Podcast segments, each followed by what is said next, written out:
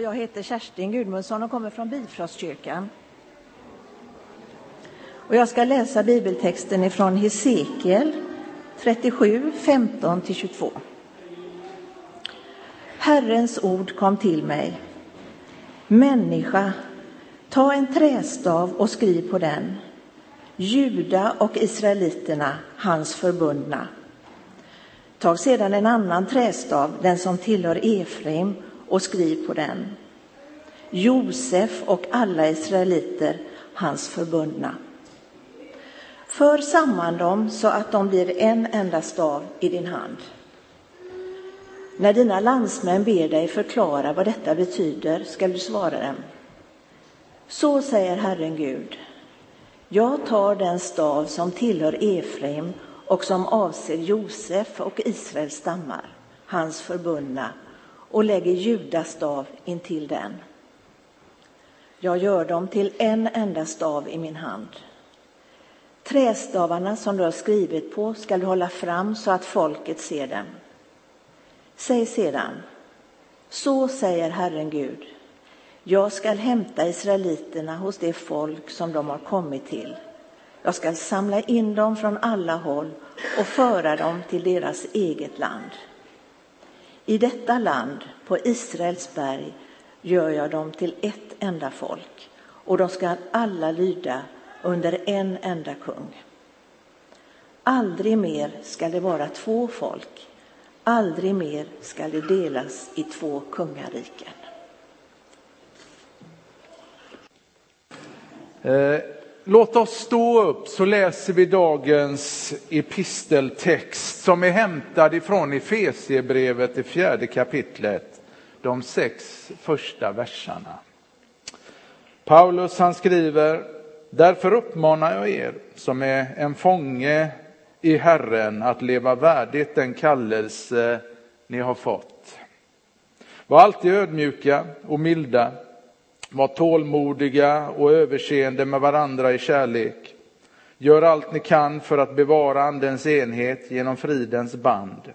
En kropp, en ande, liksom ni kallats till ett hopp vid er kallelse, en Herre, en tro, ett dop, en Gud som är allas far, han som är över alla, genom alla och i alla. Varsågod och sitt. Min morfar, Nils Nilsson, dubbelnisse som han också kallades, var frälsningssoldaten som blev ÖM-pastor. Mina föräldrar växte upp i Saron, Göteborg, men när de flyttade till Partille gick de med i Sävedalens missionskyrka. Där växte jag upp för att några år senare resa ut inom Helgelseförbundet, Fribaptisterna. Ni som är lika gamla som mig, ni känner till det samfundet. För att sen läsa till pastor på EFK skola i Örebro, Svenska alliansmissionens skola i Jönköping och efter ett par pastortjänster hamna här i Mundal pingst. Och lägg där till att jag regelbundet håller kontakten med en oaspräst. Man kan säga att jag har ekumeniken i blodet och jag trivs att vara tillsammans med andra troende så länge Jesus är i centrum. Dagens ämne är efter önskemål enheten i Kristus, eller som jag har kommit att rubricera den, Gud har en stor familj. Jag utgår ifrån Efesierbrevet 4 som vi har läst. Och jag kommer också att beröra den apostoliska trosbekännelsen och trosatsen om kyrkan. För dig som aldrig hört talas om den apostoliska trosbekännelsen så är det en urgammal sammanfattning utav den kristna tron, utav Bibelns huvudbudskap. En trosbekännelse kan inte rymma allt, men den rymmer åtminstone det viktigaste. Den apostoliska trosbekännelsen säger om den kristna kyrkan, vi tror på en helig allmännelig kyrka, de heligas samfund. Tillåt mig att vara grundlig. Just därför att vi har människor i vår gemenskap som är nya i tron. Vad betyder egentligen ordet kyrka? Kyrka på nytestamentlig grekiska betyder de som kallats ut ur världen för att följa Kristus. Ordet kyrka har med andra ord inte så mycket med byggnader att göra som med människor som har det gemensamt att de tror på Jesus Kristus. Denna troende gemenskap finns över hela världen och fira gudstjänster i allt ifrån enkla hyddor till stora katedraler. Detta kallar vi för den universella, universella församlingen. Det är den världsvida församlingen som har många lokala uttryckssätt. Så också här i Mundal. Dessa lokala församlingar består av en grupp kristna som bor på en bestämd plats i Mundal som har det gemensamt att de tror på Jesus Kristus. Båda är riktiga. Guds församling är både global men också lokal och består av alla kristna som bekänner Jesus Kristus som sin Herre och Frälsare, som man gjorde i den lilla församlingen i Efesos. Om du lyssnade extra noga när jag läste texten så använder Paulus artikeln en eller ett hela sju gånger. Du som kan din bibel, du vet att sjutalet är i bibeln det fullkomliga talet. Paulus använder artikeln en eller ett, hela sju gånger, för att beskriva hur fullkomligt förenade de kristna är i Kristus. Eftersom en människa bara blir räddad genom tron på Jesus Kristus, inte genom sina gärningar, så är grunden för medborgarskap de kristna emellan samma för oss alla. Denna enhet var Jesu mål, både när han hade korset framför sig, liksom efter sin död. Det var för den han dog. Det var för den han bad i Johannes 17 som vi ska läsa om en liten stund. Och det är den han verkar för just nu.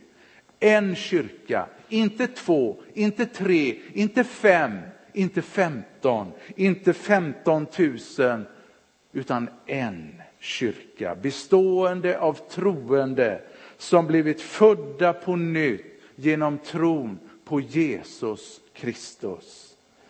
Du förstår att en vacker dag, jag vet inte om du lever med det perspektivet, men en vacker dag när vi står inför Guds tron, då kommer inte Gud att fråga dig och mig vilket samfund vi tillhörde under jordelivet. Huruvida vi var baptister, lutheraner, katoliker eller pingstvänner.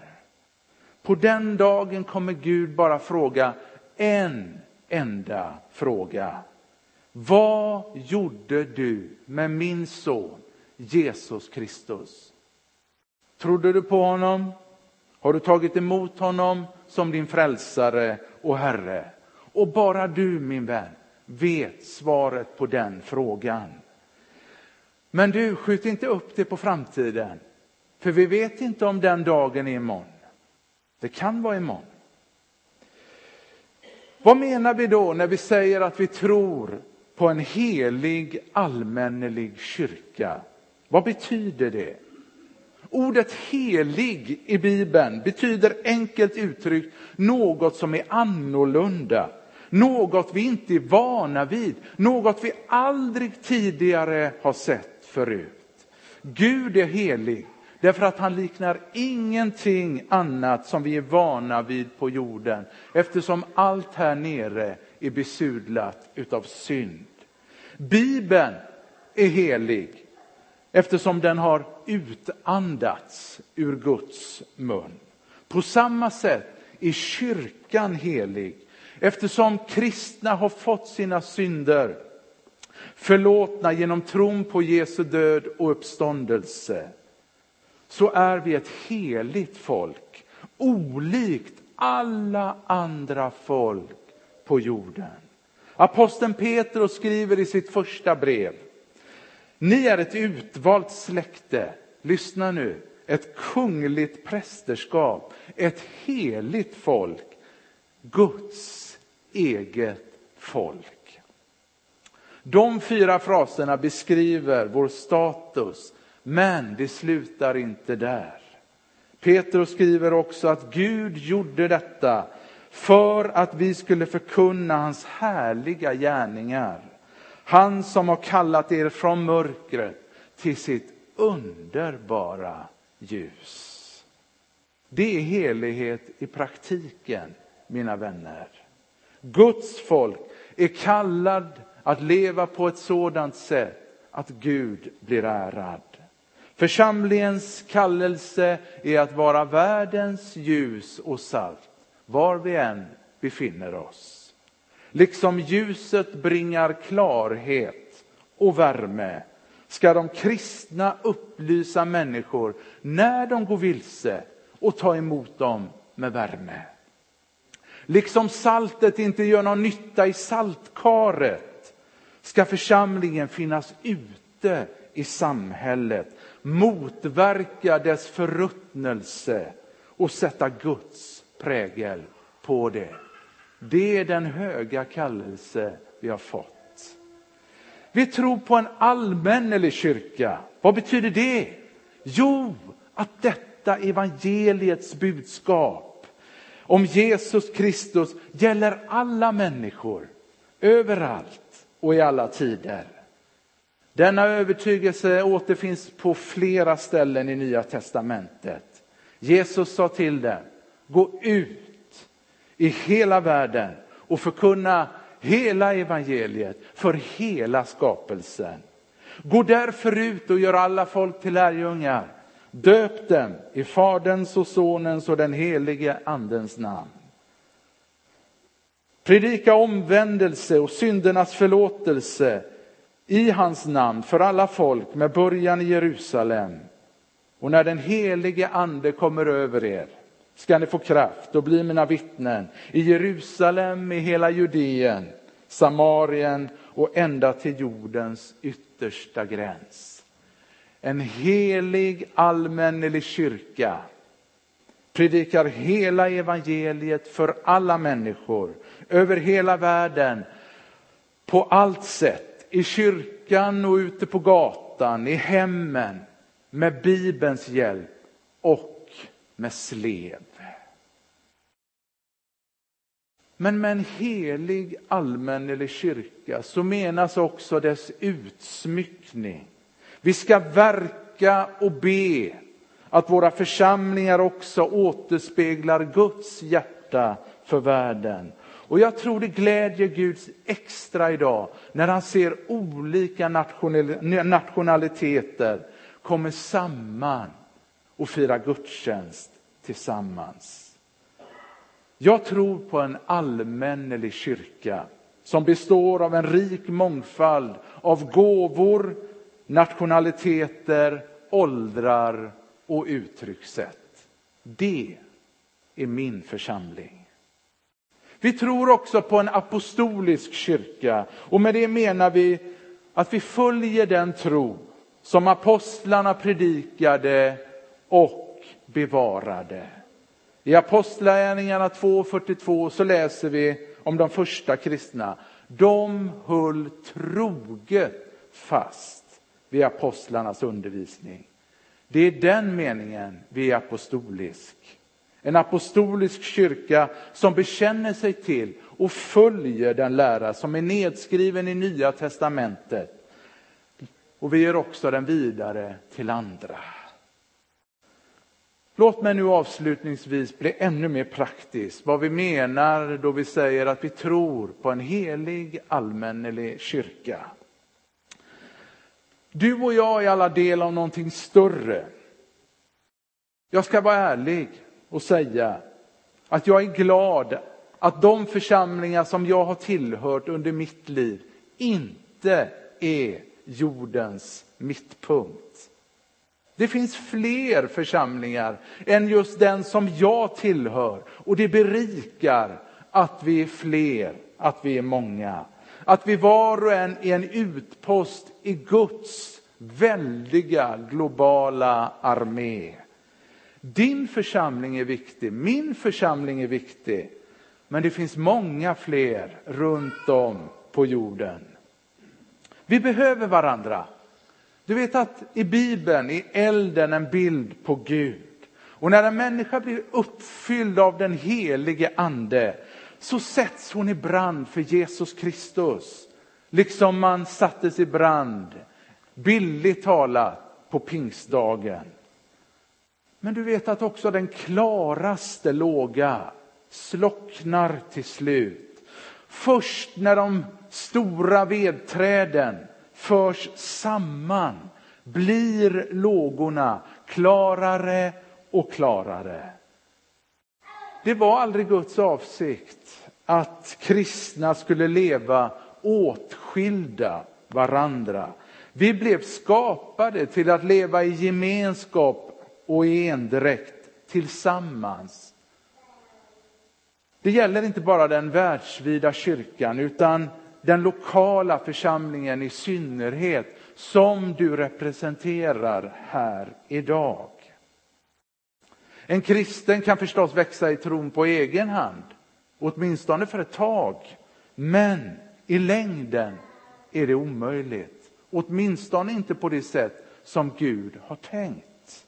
Vi behöver varandra för att dela gemenskap med varandra, växa som lärjungar, be, uppmuntra varandra, ge stöd åt varandra, i missionen hjälpa varandra, vägleda varandra och lyssna nu, för det här är jobbigt, korrigera varandra.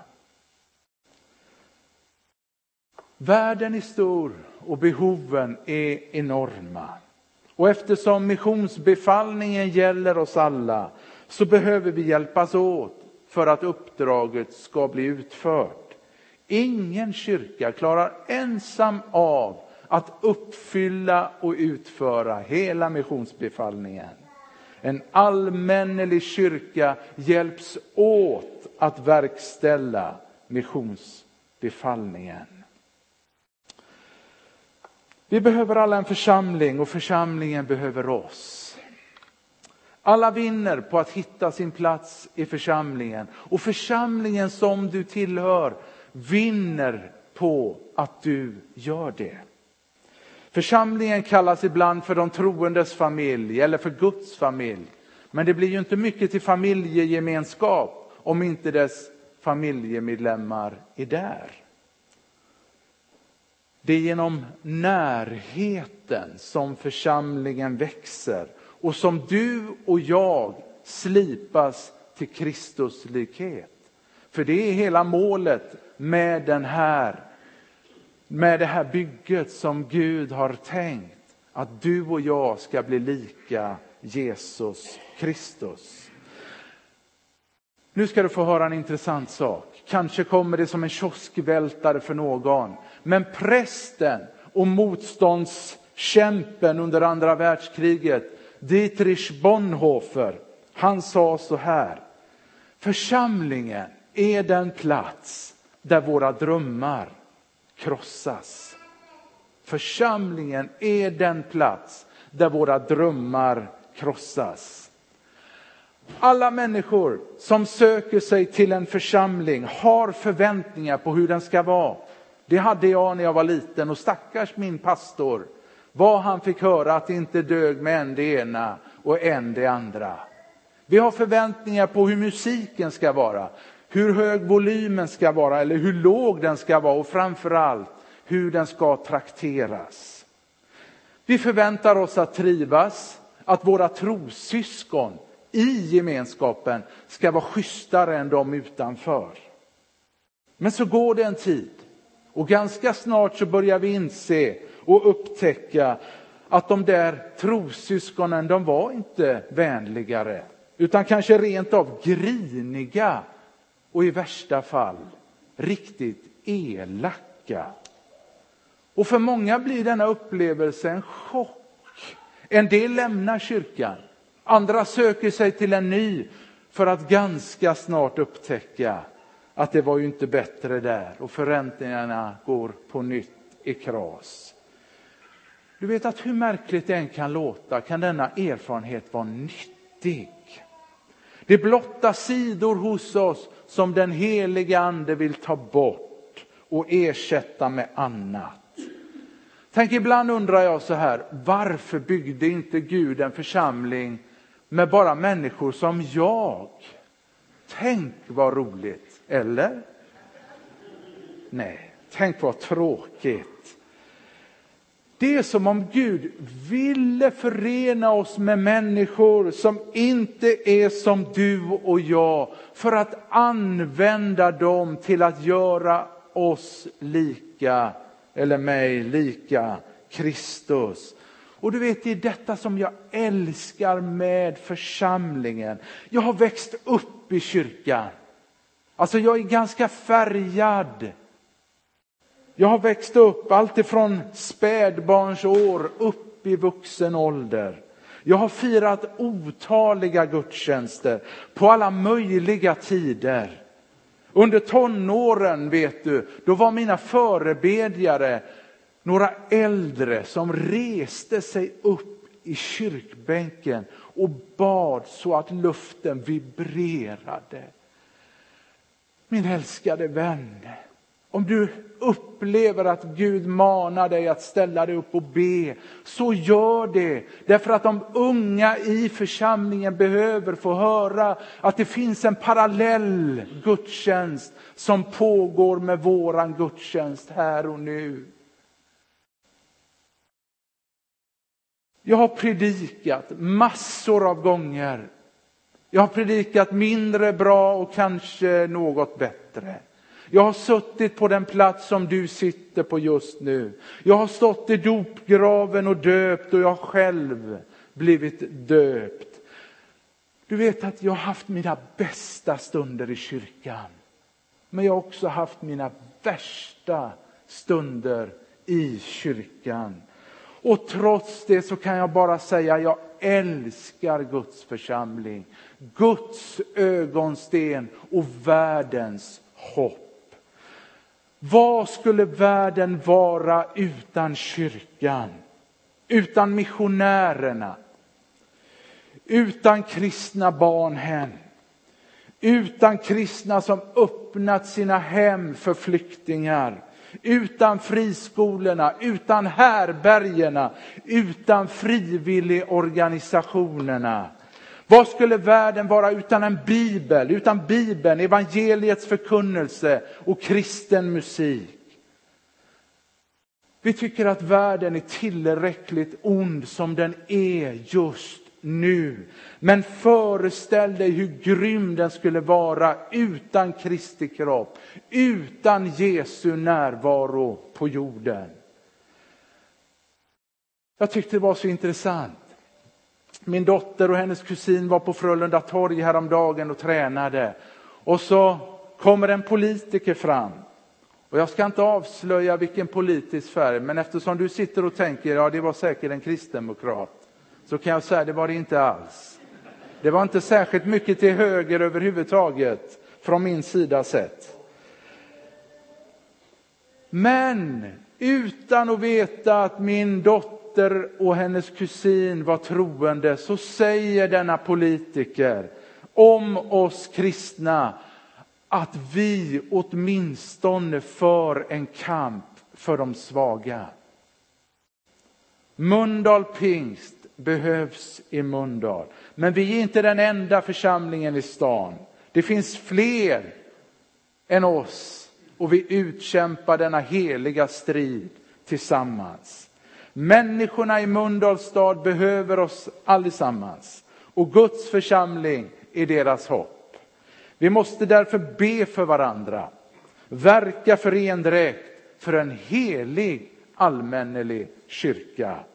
Förbli din församling trogen trots dess svagheter och brister. Byt församling om du nu far så illa. Men räkna inte med att den församling du kommer till är fullkomlig. Den finns bara i himmelen. Håll församlingen högt. Det är, den är Kristi kropp, hans synliga närvaro på jorden. Vet du vad Jesus sa? Du har säkert hört det förut. Han sa så här, jag ska bygga min församling. Det känner jag som pastor, det är ju trösterikt. Han ska bygga sin församling, inte jag. Jag får vara med på ett hörn och det är jag glad för. Och helvetets portar, ups, får man svära i kyrkan? Ska inte få makt över den. Du vet att ännu så ser vi inte hela vidden av detta. Här på jorden är församlingen svag och ofullkomlig. Dess ledarskap, jag ber om ursäkt, men vi är fulla med brister. Tro inget annat. Gudstjänsterna kan ibland vara riktigt tråkiga, inte som den här idag, för den har vi ju lyckats riktigt bra med, eller hur? Men vet du, det är lugnt, allting är i sin ordning. En vacker dag ska församlingen segra. Inte på grund av oss, utan därför att Jesus har sagt att den ska göra det. En vacker dag ska vi alla tillhöra den triumferande församlingen i himmelen. Så vad kan du göra? Jo, be för din församling och be om enhet. Älska församlingen. Är du inte med i en församling, gå då med i en församling. Engagera dig i församlingen, sitt inte på åskådarbänk och tyck en massa, utan var med på plan och se till att påverka och förändra. Var med och spela. Ge församlingen din support. Tala gott om församlingen. Det finns så många som talar ner församlingen. Tala gott om din församling. Stöden, också ekonomiskt, det behövs. Varför? Därför att Jesus är här. Församlingen är hans kropp, hans synliga närvaro på jorden. Han älskar församlingen, han älskar enhet. Det får vara avslutningsorden. Jag älskar församlingen. Hur är det med dig? Låt oss be. Helige Gud, jag tackar dig att vi får vara tillsammans, många i Jesu Kristi anda. Tack Jesus för att du har frälst oss av bara nåd och att vi får titulera oss syndare, frälsta av bara nåd. Tack för att grunden för medborgarskap i Guds rike är densamma. Att vi gemensamt tror på Herren Jesus Kristus. Tack att vi får vara många, många olika uttryckssätt Herre. Och att det är helt i sin ordning. Det var så det var tänkt. Herre, var med oss var och en. Du vet vilka frågor vi har där hemma i våra församlingar.